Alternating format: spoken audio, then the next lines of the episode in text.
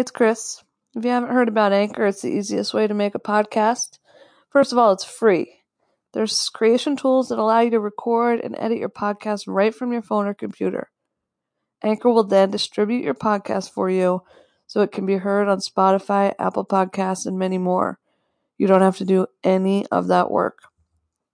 In addition, you can make money from your podcast with no minimum listenership. It's everything you need to make a podcast in one place. Download the free Anchor app or go to anchor dot f m to get started.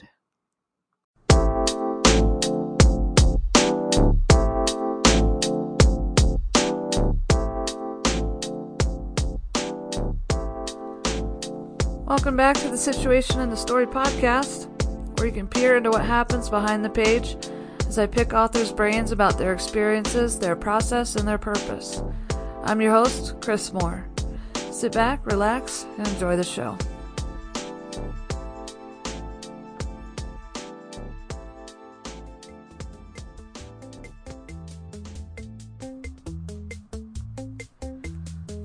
For my fifth episode, I sat down with Georgia-based writer Jordan Rothacker to talk about his latest collection, Gristle: Weird Tales, published in twenty nineteen by Stalking Horse Press. Rothacker is the author of three novels, The Pit and No Other Stories, And Wind Will Wash Away, and My Shadow Book by Maawaam. Rothacker attended Manhattanville College in Purchase, New York, before going on to receive a master's in religion and a P H D in comparative literature at the University of Georgia. His essays, fiction, poetry, book reviews, and interviews have appeared in The Believer, Heavy Feather Review, Guernica Magazine, Lit Hub, and many more.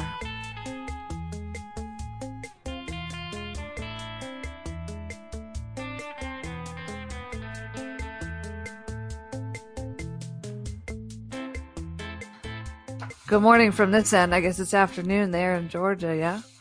Yes. Good afternoon. Good morning to you. Why do you write? Um, I write because uh, I love it. It's it's fun. Um, I like uh, I like seeing the words there in print coming out of me.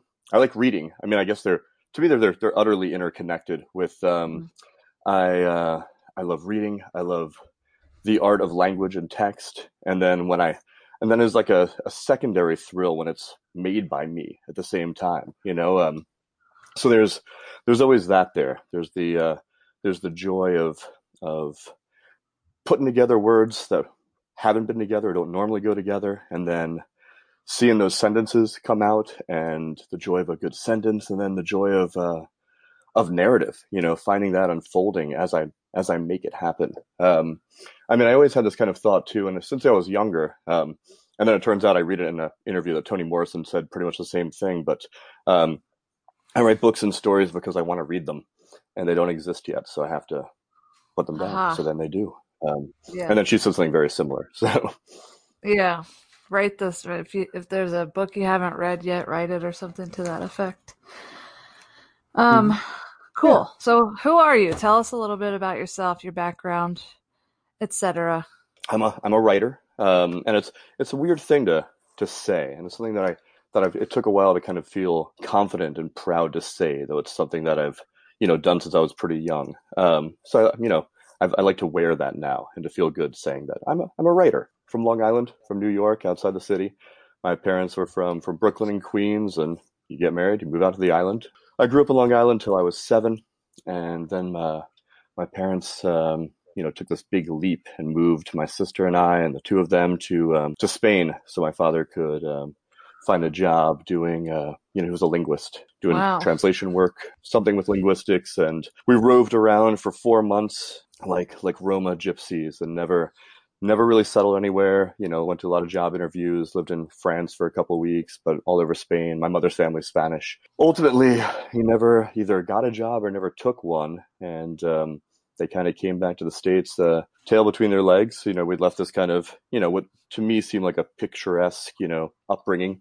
Two parents, you know, bio parents in the house and an older sister and a cat in the yard. And, and that uh, kind of, you know, all change and we transient and, you know, and I don't know, that's really kind of, I think part of my, my independence and sense of self took off from there. Um, and then came back to the U S, moved to Georgia, couldn't really go back to New York after saying so long suckers were, were taken off uh, for Europe. After we got back to the States, moved to Georgia, my mother soon left my father. And then I was raised by a mother and uh, older sister um, for a bit until my sister moved out young. And then it was just kind of, kind of me on my own with my mother working full time. And so the gist of, of who I am is uh, spent a lot of time alone as a kid with books, yeah. reading or, you know, coming up with stories myself. And um, that is where the, the meanness was, was born. I can relate to the spending a lot of time alone thing. So it sounds like language has been, it was important to your father, it sounds like.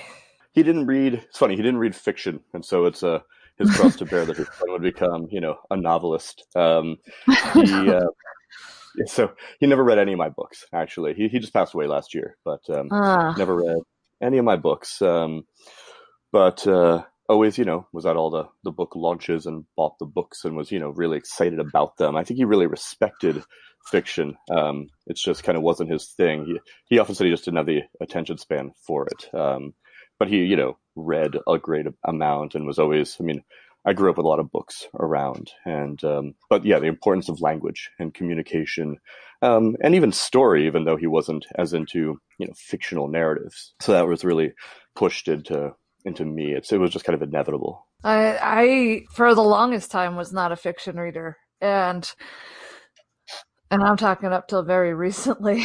And as a writer, when I say that, mm-hmm. I'm not really into fiction. People, of course, give me shit about it, but the podcast has helped me break the reading more fiction, and it's been quite fabulous. So today we're talking mm-hmm. about your book, Gristle, Weird Tales. Mm-hmm. How mm-hmm. would you describe it? Part of part of describing it is that uh, the Weird Tales part. Um, some of the stories fit into that that idea of weird tales from the early twentieth century that, uh, you know, maybe the legacy of Poe and, and Machen that, you know, Lovecraft and others took on. Some fit that.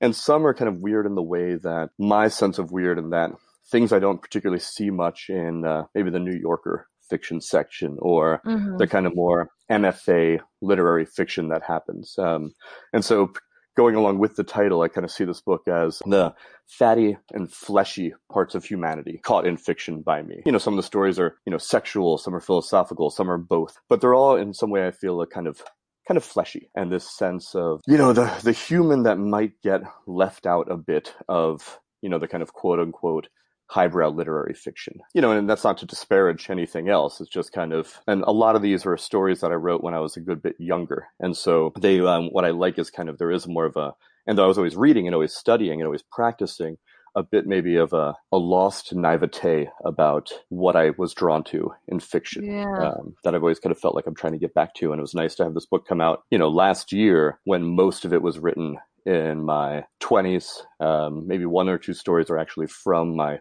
early thirties. The earliest story in here is from when I was nineteen. So wow. they're, they're very formative. I know Thomas Pynchon did a book called Slow Learner, which is kind of a collection of his early stories that he put out later on when he was, you know, famous. And this kind of has that same kind of sense to me. Like this is the stories I, I don't think of as raw in the the writing. I mean, they're clearly edited and, and things like that and very thought about, but they're raw in a sense of just kind of kind of many of them kind of came right out of me and didn't take that much uh, too too much cerebral thought, more more physical, impassioned kind of writing. Yeah. When you said fleshy and it talked and and how a lot of the pieces talk about pieces of humanity that are often left out, I mm-hmm. thought of a couple of the chapters, the story Augustus and Anastasia, mm-hmm. and then the story Stan of Changes, mm-hmm. which I loved both of them, but and I could really relate, especially to Stan of Changes. So a thirty-eight-year-old guy. Mm-hmm.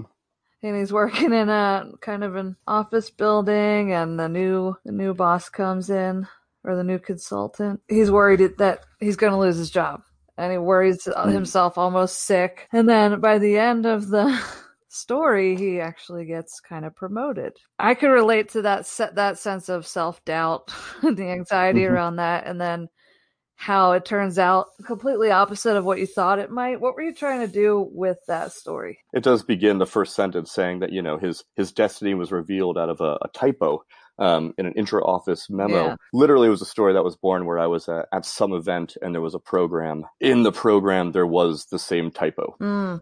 That's in the story. It didn't fit anything else that's going on in the story, but there was this typo, and it was funny to me that the typo gave this person a title, Stan of Changes, yeah.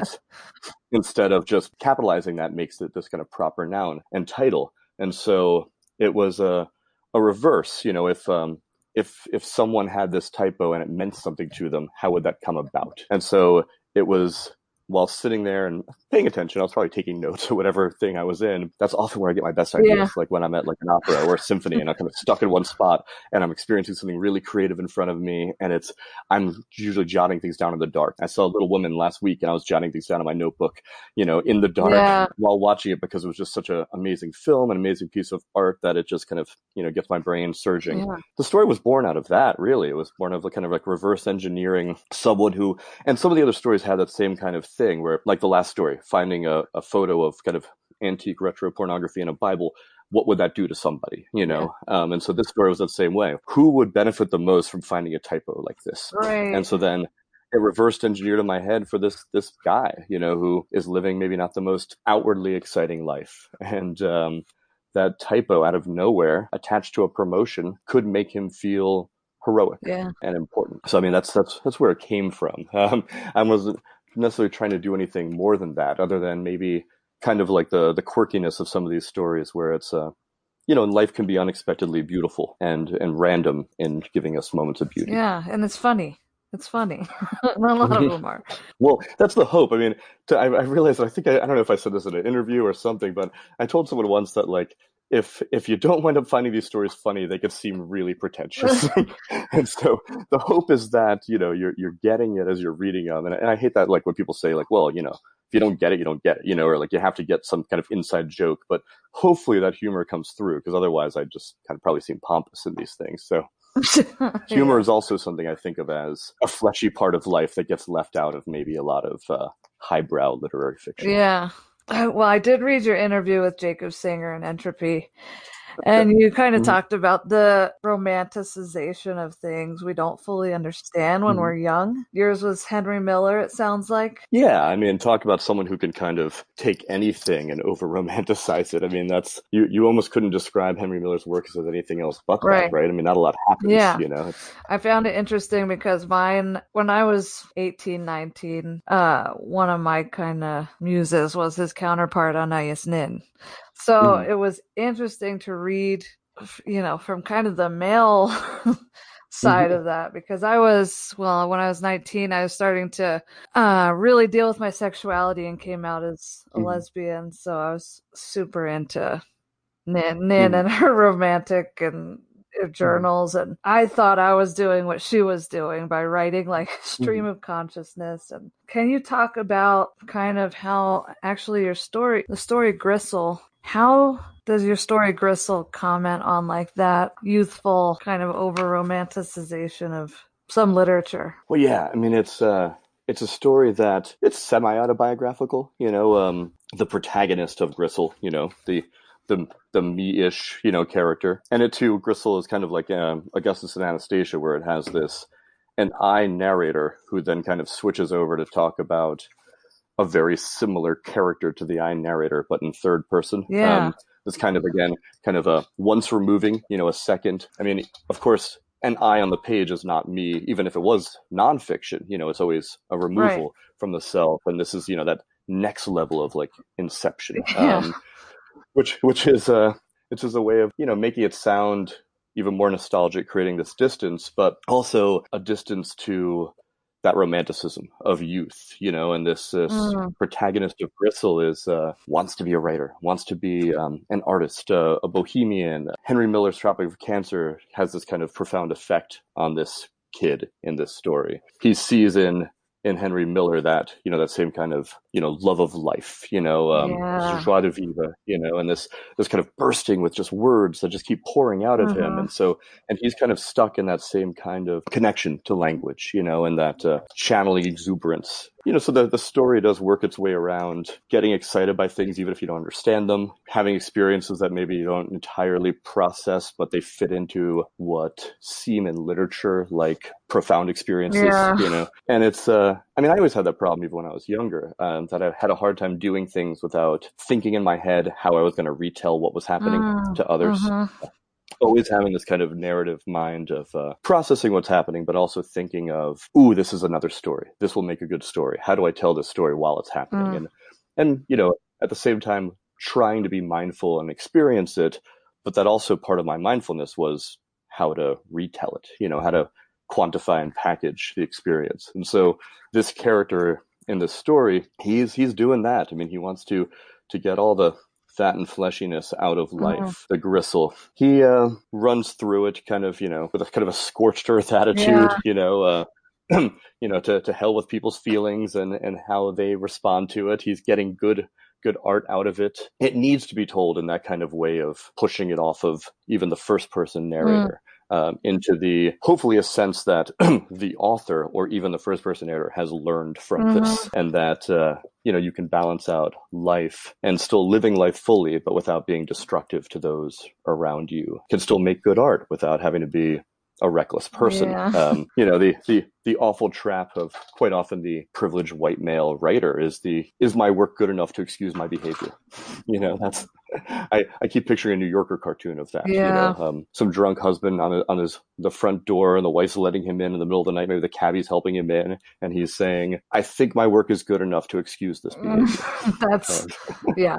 That's and whether, whether that exists already, it's yeah. true. And that, that kind of stems. And, and hopefully by the way the story is written, there's some indication that I've learned from that, at least by now, if not um, when I was younger. But Gristle was written in my, I think my, my mid to late twenties, okay. um, where I was actually still, still, you know, looking back and trying to process college and that kind of, in a, being away at school and in a new place and being around other creative people and trying to, you know, absorb all this art and process it and create my own. Um, And, you know, not worrying too much about reality, because you're not. You're in a bubble of a dorm. You know, you're in a bubble of a, a college campus, and a bubble of not much responsibility. Yeah. I love that image of, I mentioned the, you know, the privileged white male. Yeah, hopefully my work's good enough to excuse my behavior. Like, I just think of the so many, especially alcoholic literary greats. I mean, that, in, in a way, that was me. I'll I'll just be... forthright, I'm a recovering alcoholic, mm-hmm. so I've got a nice history of poor behavior. Mm-hmm. And I remember at, you know, nineteen, twenty, it was, that's all it was, was like drinking wine, smoking cigarettes, writing poetry, writing. Mm-hmm. I like in Gristle that last bit where the protagonist asks his friend, remember, mm-hmm. you were giving mm-hmm. me quotes for the postmodernist, modernist post, and you said Gristle is the only thing worth remembering.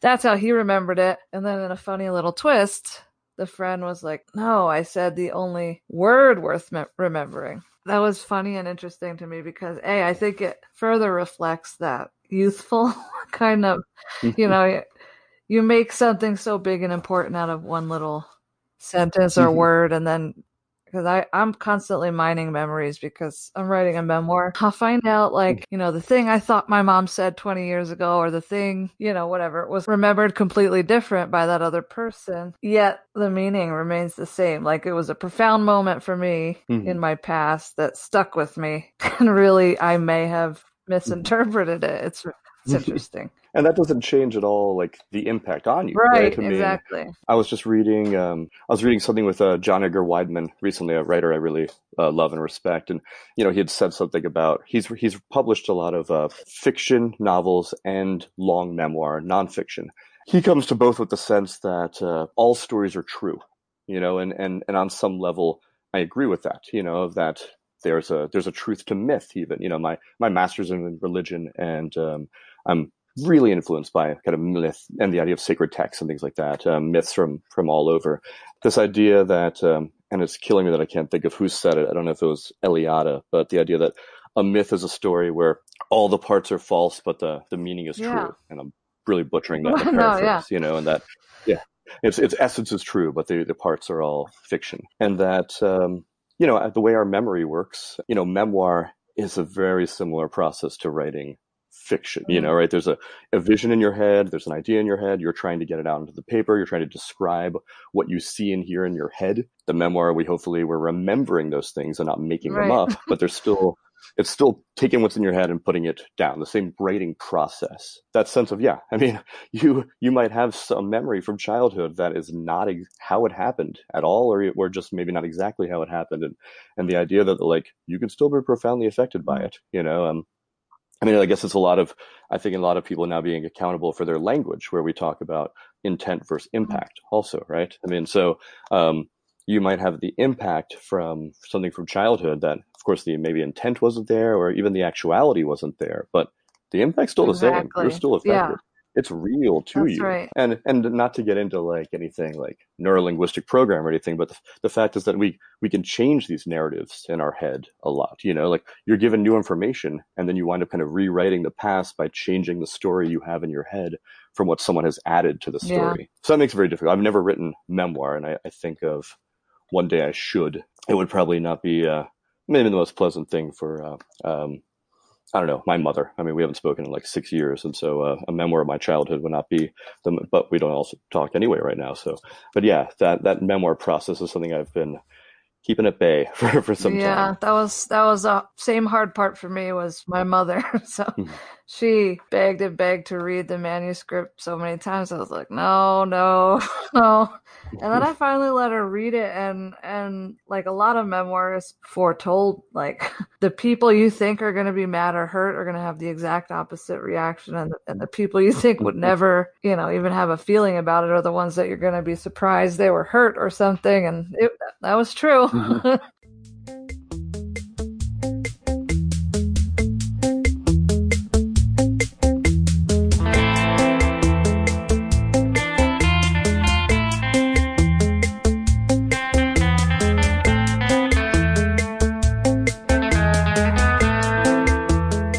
glad you bring up your master's in religion, because, well, and you said some some of this is semi-autobiographical in your book.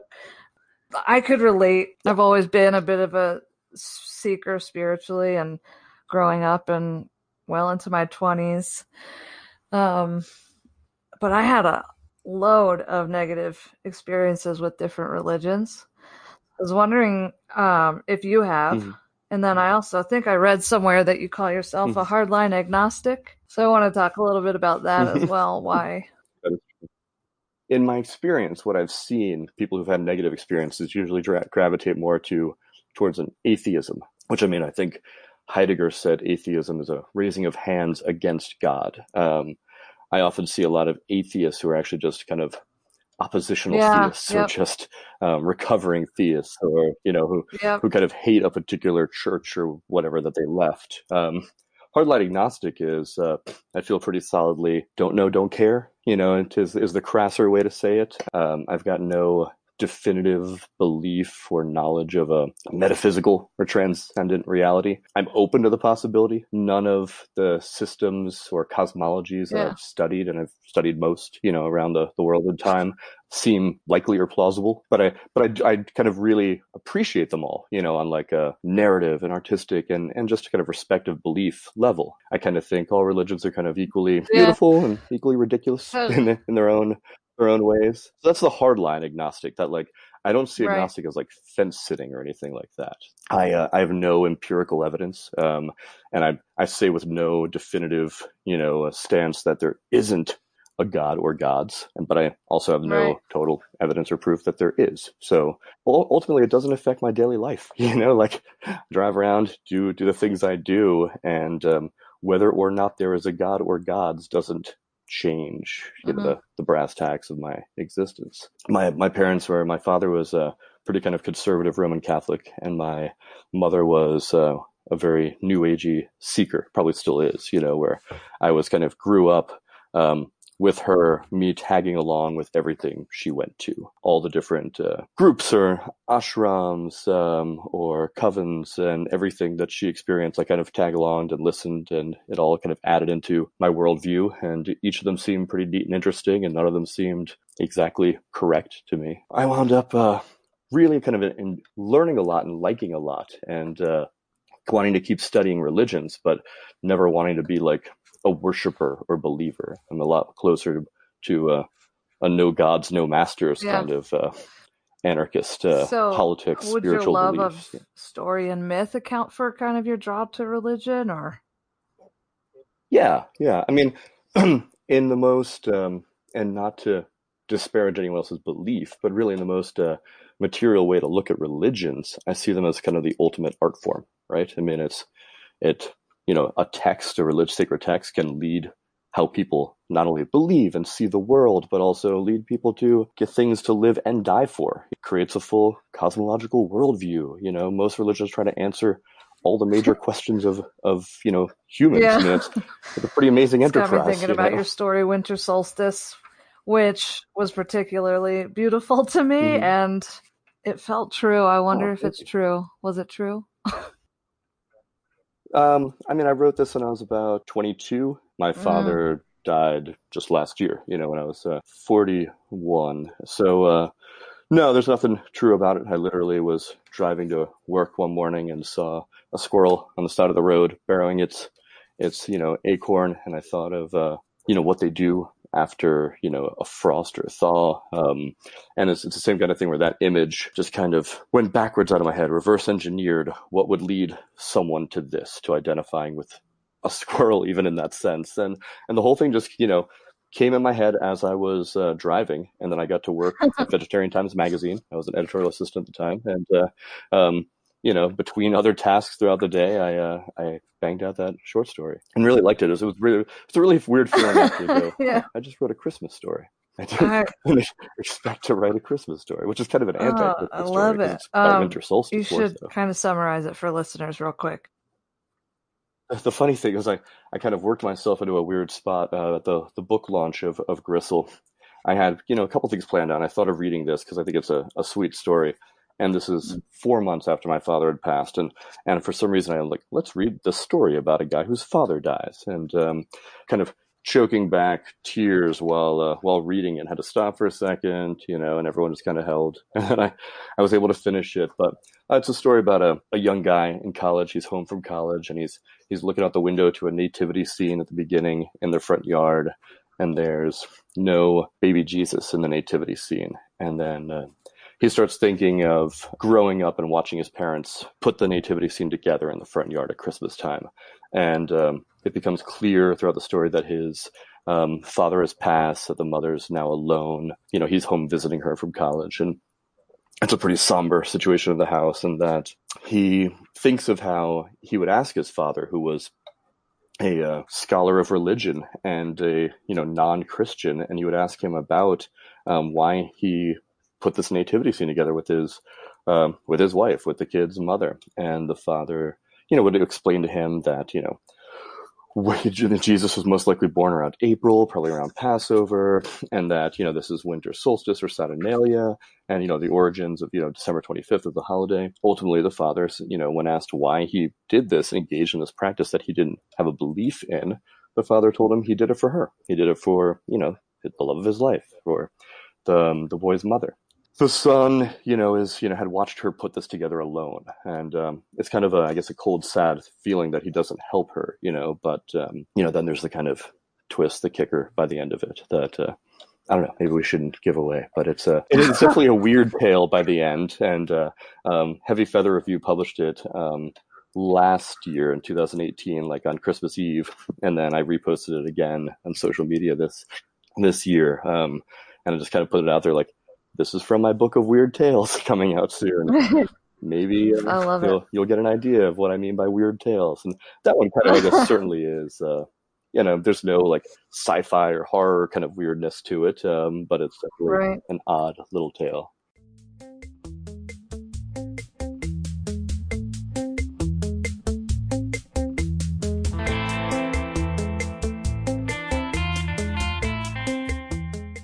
the parables kind of earlier on in the mm-hmm. book.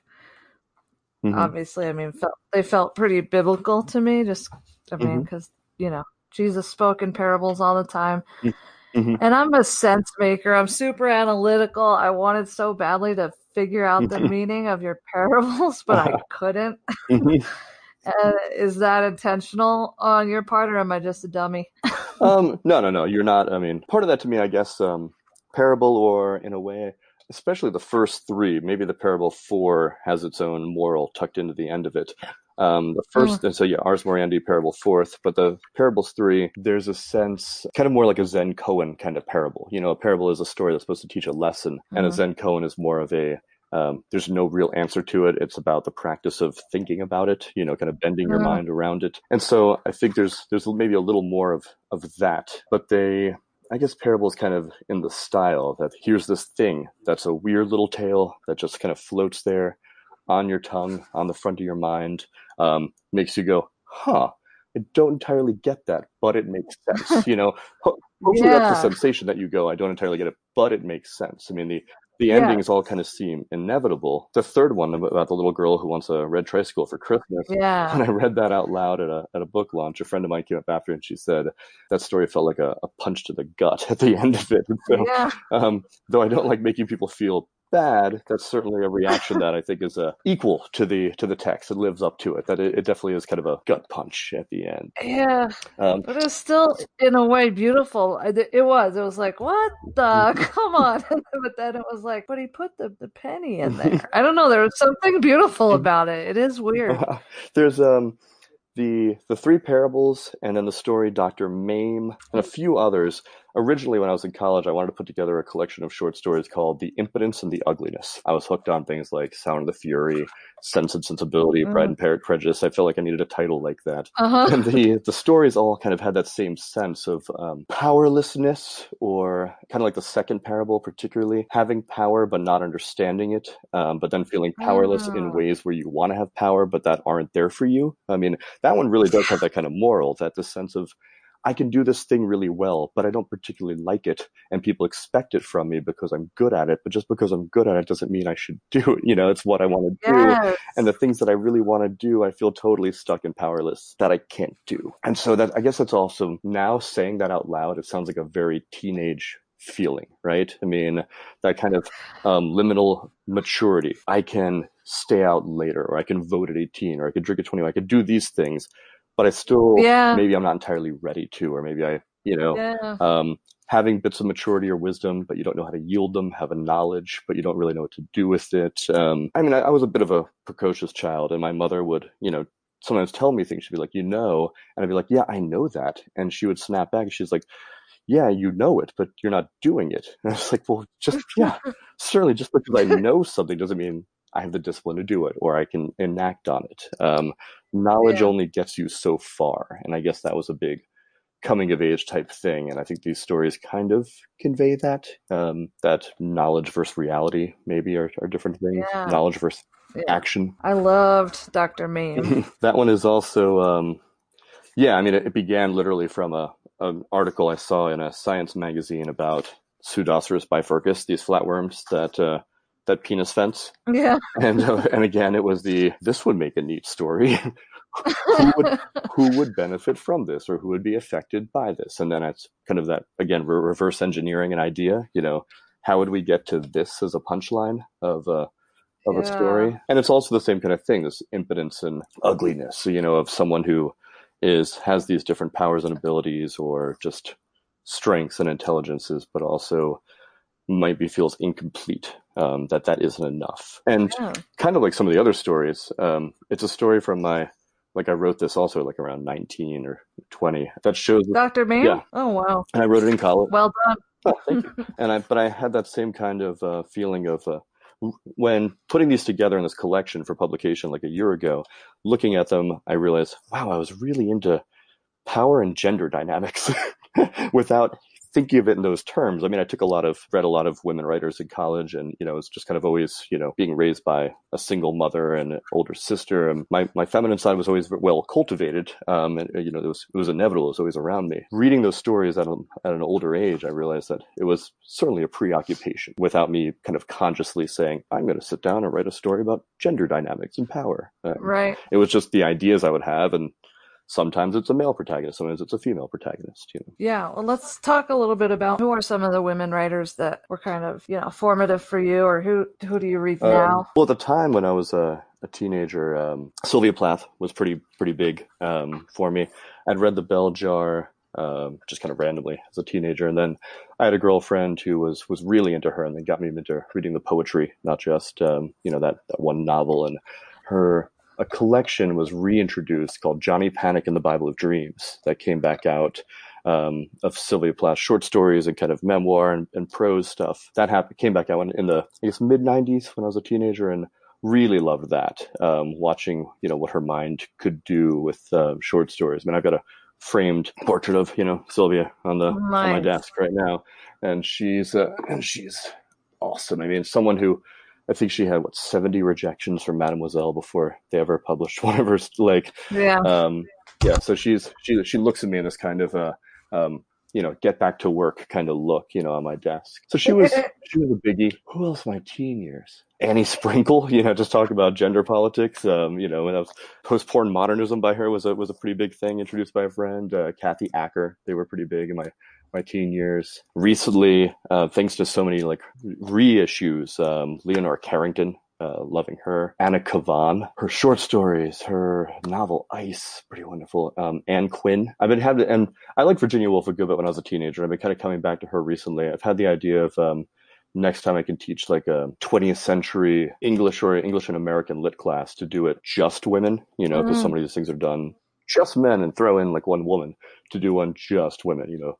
Virginia Woolf. Um, oh, Flannery O'Connor was huge for me. It's, it's great because I'm teaching her right now um, in a couple of different classes, but um, her short stories particularly were a huge influence. I mean, I really, I wrote a lot of short stories as a teenager. I was kind of scared of the commitment of a of a novel, and mm. um, I could kind of work um, in the short form easier in the sense of kind of, you know, laboring over each word and each sentence, and then I've only written three pages, but it feels, you know, complete. Yeah. Um, so Flannery O'Connor was was huge in that regard. Zora Neale Hurston, um, especially her her folklore and kind of like myth fieldwork thing. Um, and and when I was doing my religion masters, I took a class in women's spirituality, and that opened me up to um, Alice Walker was amazing mm. in that. I guess Starhawk, you know, the kind of people that yep. my mother was was also really into. Yep. Um, I taught a paganism class, and it was pretty great being able to teach Starhawk and yeah. Margaret Adler and stuff like that. Um, so yeah, a lot of that was uh, just kind of there, like especially the more spiritual or goddess worshipy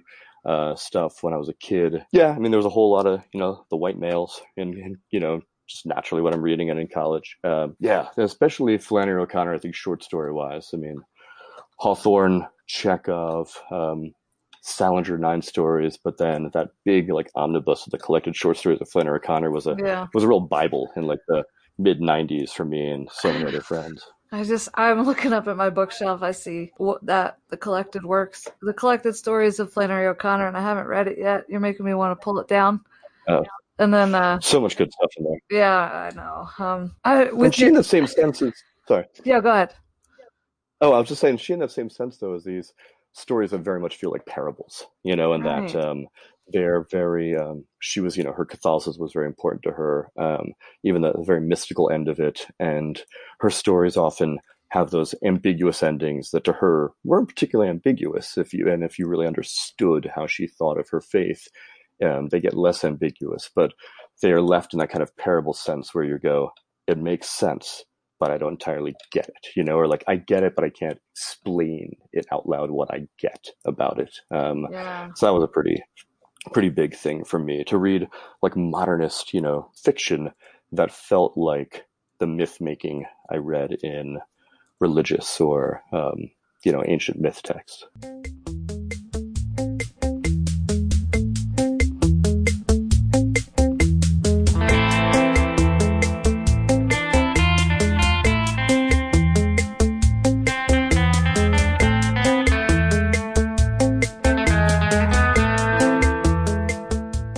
with your interest in gender stuff and then religion, I'm wondering if you've ever read Jeanette Winterson.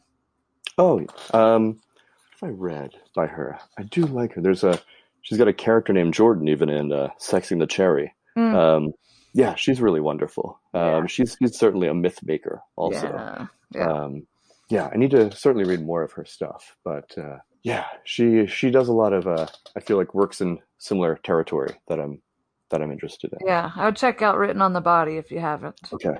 A lot of your work is very sexual. And it's, you know, more so in this book than I feel like in other books. I mean, my yeah. my big novel, uh, um, And Wind Will Wash Away, there's there's certainly that in there. I mean, the one of the main characters um, is a um, sacred prostitute, um, you know, a sex worker that channels, you know, a goddess in what she does. So, so that is part of that. But, and I kind of think of these stories as either training for that book or somehow kind of a thematic companion to that book. But yes, Gristle yeah. is definitely a, Gristle, um, yeah. a text that runs in a sexual way. So I'm going to cite your interview with uh, Jacob Singer again, but you talked about how you write about female sexual liberation and, quote, that's a space that patriarchy often fears and tries to control. I told you I was going to put you on the spot a little bit. Gotcha. So I'm wondering, how is you, um, a cis male, I'm assuming, mm. Writing, yeah. yeah, writing female sexuality and liberation different from that idea of patriarchy trying to control the narrative?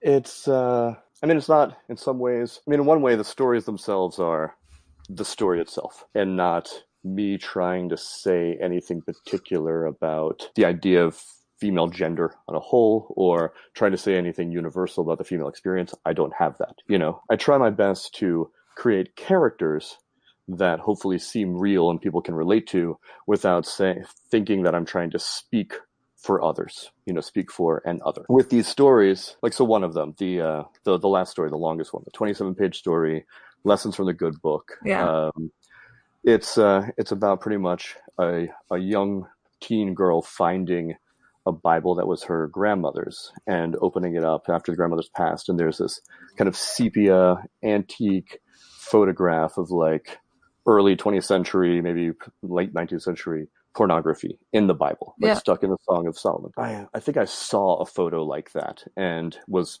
reading, rereading, or studying the Song of Songs of the time, and it just clicked of what would it be like, like I said with these other stories, for someone to find this. And I thought, well, I was a fourteen-year-old man. I mean, you know, and, and like, though my experience also isn't universal for all fourteen-year-old men, I have an idea of what it would be like for me to find this, you know, and that seemed easy to write, and it also seemed like I wouldn't be learning anything. And so I thought, well, what would it be like for a woman, a young girl, to find this? And so I interviewed my girlfriend at the time, and I interviewed a few other female friends about their kind of coming of age experiences with, I don't know, menstruation, body development, sexuality, all those kind of things. And so did my homework, did the research, um, and also just kind of, you know, remembered growing up around, you know, my older sister, and then made this story, you know, in this kind of intricate prose, because I was also kind of in love with Faulkner at the time, as if those sentences were any weren't, you know, an indication already. Um, so uh, yeah, so I made the story out of um, you know, what I supposed, and based on talking to other people, what would happen for this particular character I created having that experience. And so I don't mean that cop out of uh, it's specific, not universal. You know, um, I'm trying in those times to be as responsible as possible. And so with that particular story, yes, I interviewed people, and I, I created that character out of kind of a hodgepodge of, like, um, I don't know, four or five other women I talked to.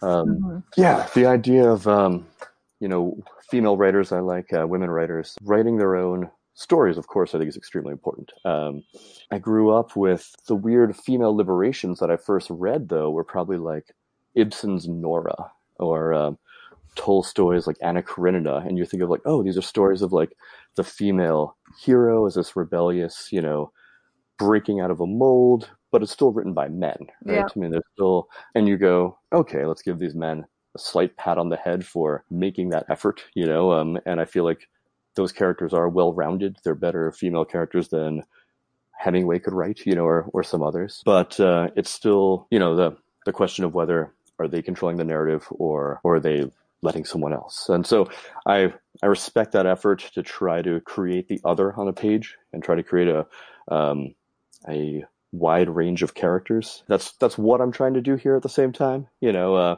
and each one is its own particular reason for it. Again, that one was this image. Who would it affect the most? You know, mm-hmm. would it be as profound on me, or would it be profound on someone who's kind of a, a female, who's a late bloomer, who's um, new to this kind of ideas, and then the story kind of revealed something about herself to it. D H Lawrence, I guess, was in my head a lot also, another, you know, male who, you know, took great labors to try to create realistic female characters.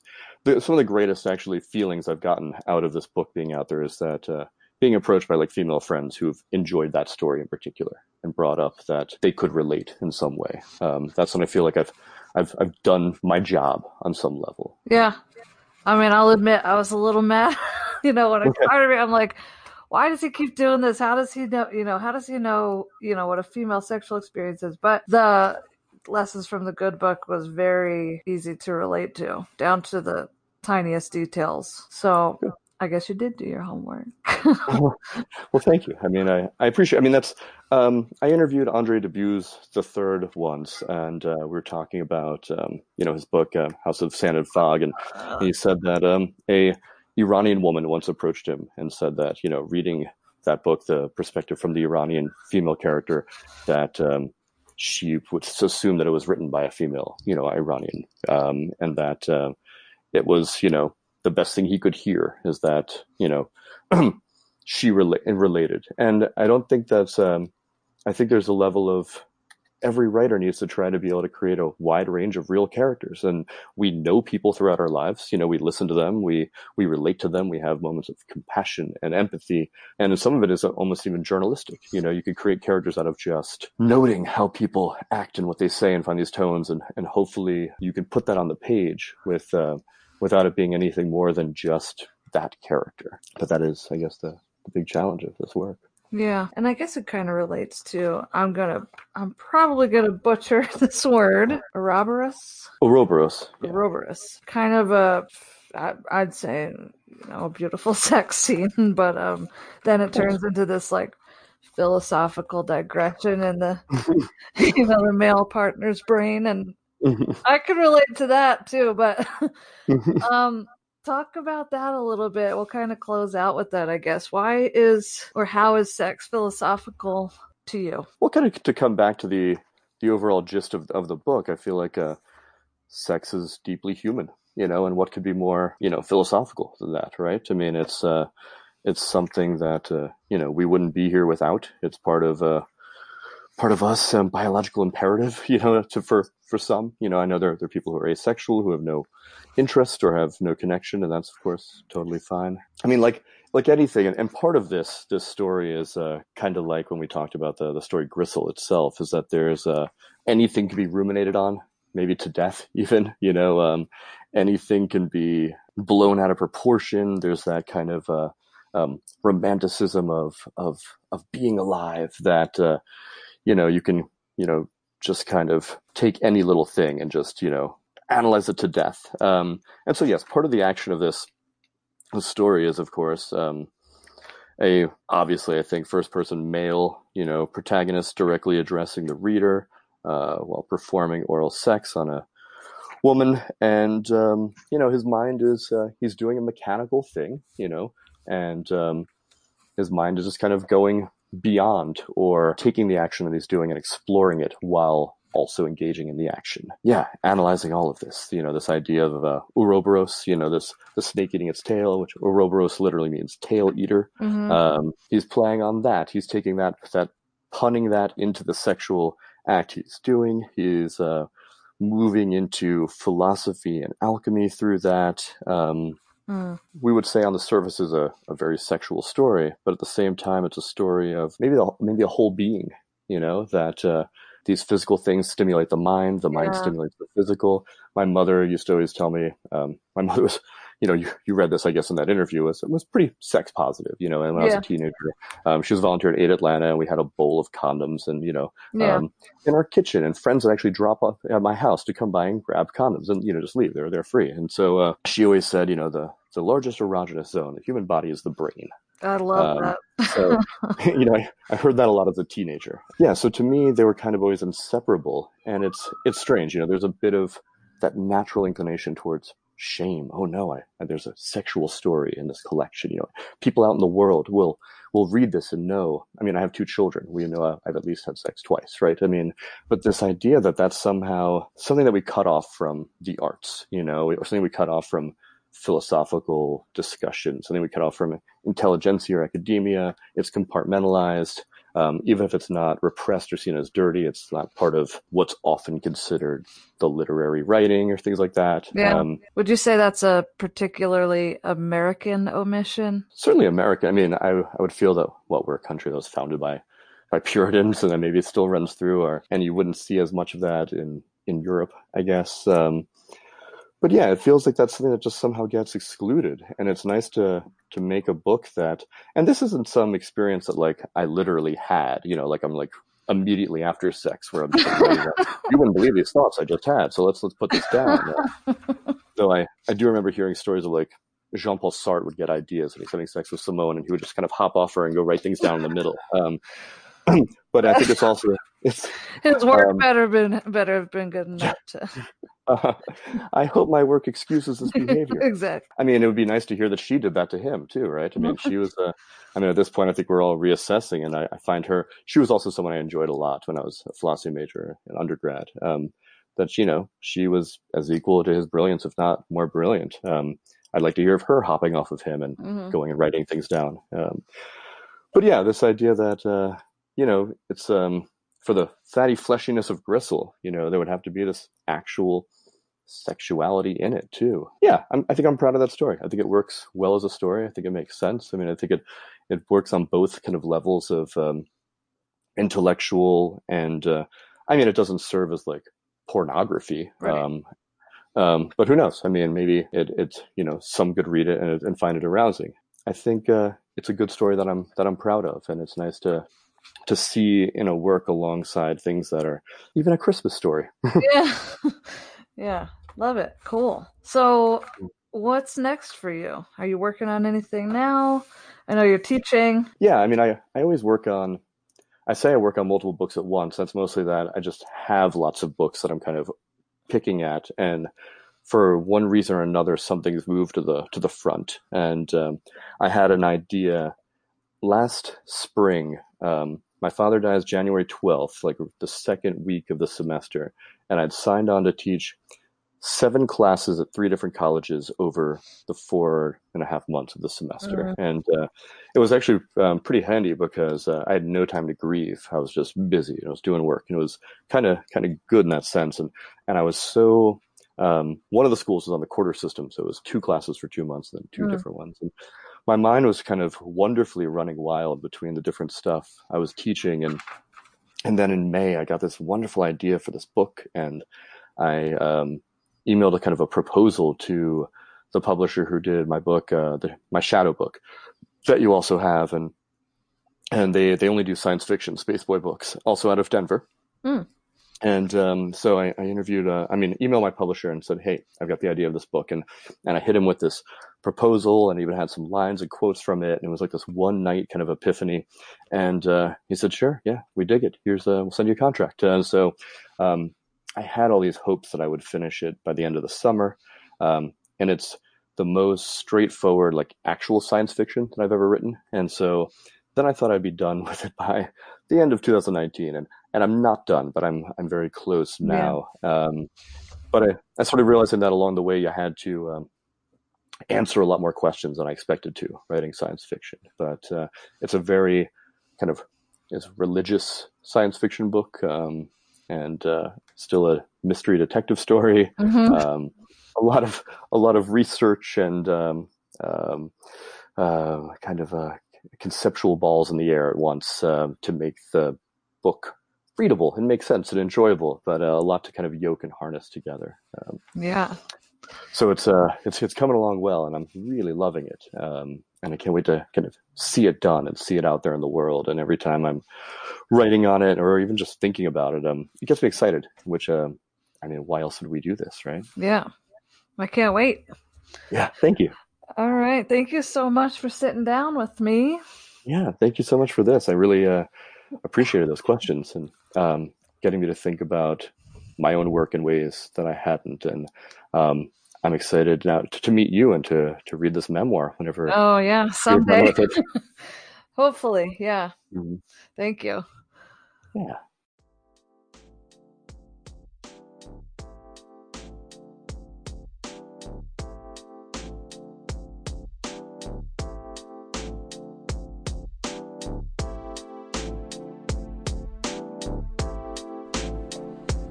Thank you so much for tuning in again. You can buy Jordan A. Rothacker's works on Amazon dot com. You can also check out his other work on his website, jordan rothacker dot com. If you're listening on iTunes, please, please take a minute out of your day to leave a review and a rating. Help us go forth and prosper so we can continue this work over here at The Situation in the Story. Thanks again for tuning in. We'll see you next time.